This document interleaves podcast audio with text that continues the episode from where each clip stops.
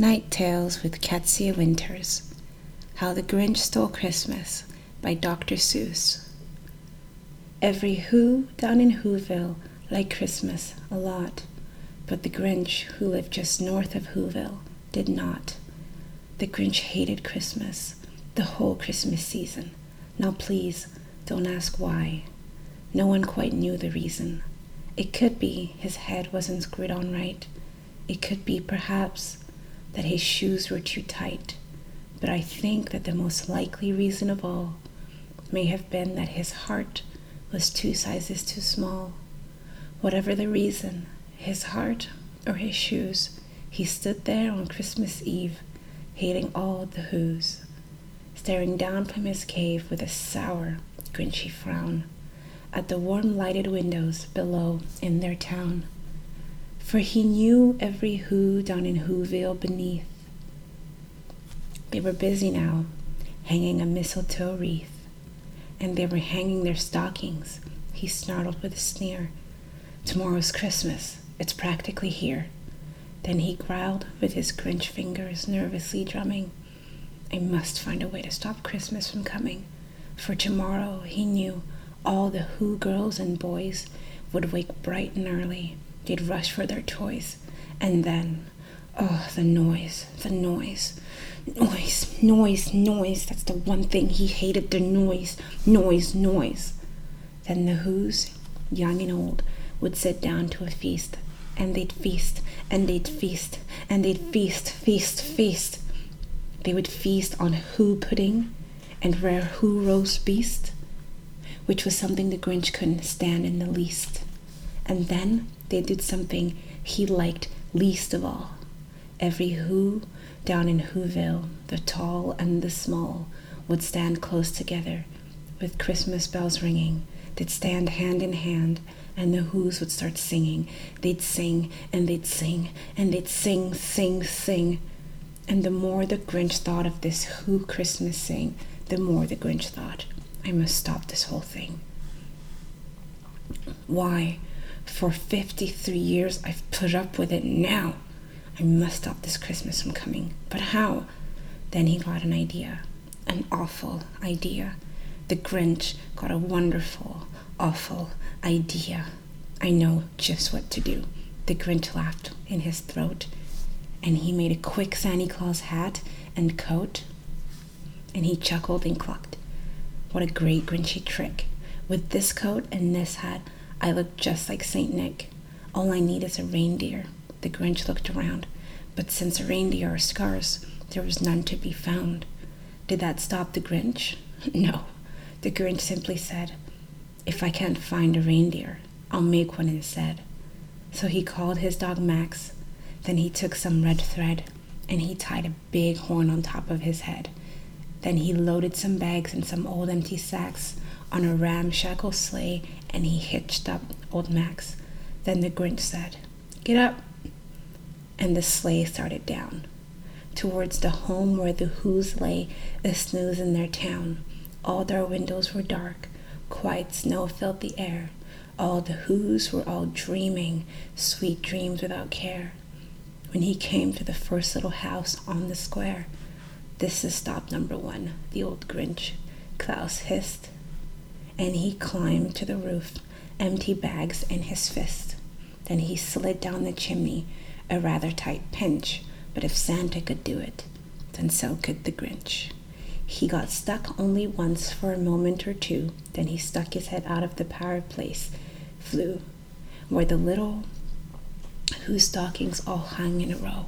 These stockings, he grinned, are the first thing to go. Then he slithered and slunk with a smile most unpleasant around the whole room, and he took every present, pop guns and bicycles, roller skates and drums, checkerboards, tricycles, popcorn and plums. He stuffed them in a bag. Then the Grinch very nimbly stuffed all the bags one by one up the chimney. Then he slunk to the icebox. He took the Who's feast. He took the Who pudding. He took the roast beast. He cleaned out that icebox as quick as a flash. Why, that Grinch even took their last can of Who hash. Then he stuffed all the food up the chimney with glee.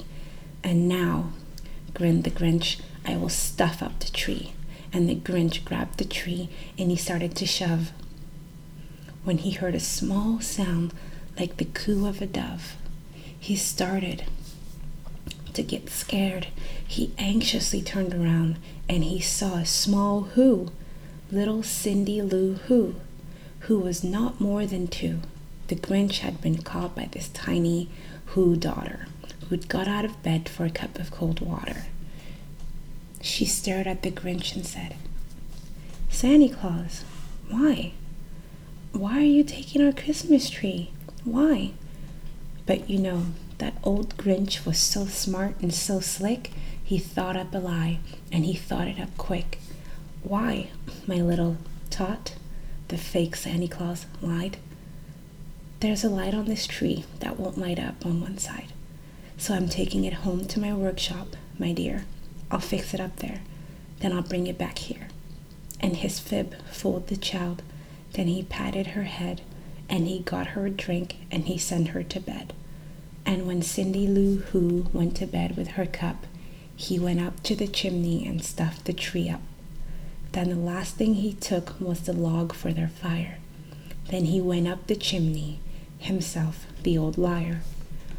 On their walls he left nothing but hooks and some wire. And the one speck of food that he left in the house was a crumb that was so small, even for a mouse. Then he did the same thing to the other Who's houses, leaving crumbs much too small for the other Who's mouses. It was a quarter past dawn, all the Who's still abed, all the Who's still a snooze when he packed up his sled, packed it up with their presents, the ribbons, the wrappings, the tags, the tinsels, the trimmings, the trappings, Three thousand feet up, up the side of Mount Crumpet, he rode with his load to the tip-top to dump it. "Pooh-pooh to the Who's," he was grinchiously humming. "They're finding out now that no Christmas is coming. They're just waking up. I know just what they'll do. Their mouths will hang open for a minute or two. Then the Who's down in Whoville will all cry, 'Boo-hoo!' That's a noise," grinned the Grinch, "that I simply must hear." So he paused, and the Grinch put his hand to his ear, and he did hear a sound rising over the snow. It started in low, then it started to grow, but this sound was it sad. Why, this sound sounded merry. It couldn't be so, but it was merry. Very merry. He stared down at Whoville. The Grinch popped his eyes. Then he shook. What he saw was a shocking surprise. Every Who down in Whoville, the tall and the small, was singing without any presents at all. He hadn't stopped Christmas from coming. It came, somehow or other. It came just the same. And the Grinch, with his Grinch feet ice cold in his snow, stood puzzling and puzzling. How could it be so? It came without ribbons. It came without tags. It came without packages, boxes, or bags. And he puzzled three hours till his puzzle was sore. Then the Grinch thought of something he hadn't before. Maybe Christmas, he thought, doesn't come from a store. Maybe Christmas, perhaps, means a little bit more. And what happened then? Well, in Whoville, they say, that the Grinch's small heart grew three sizes that day, and the minute his heart didn't feel quite so tight, he whizzed with his load through the bright morning light, and he brought back the toys and the food for the feast, and he himself, the Grinch, carved the roast beast. The end.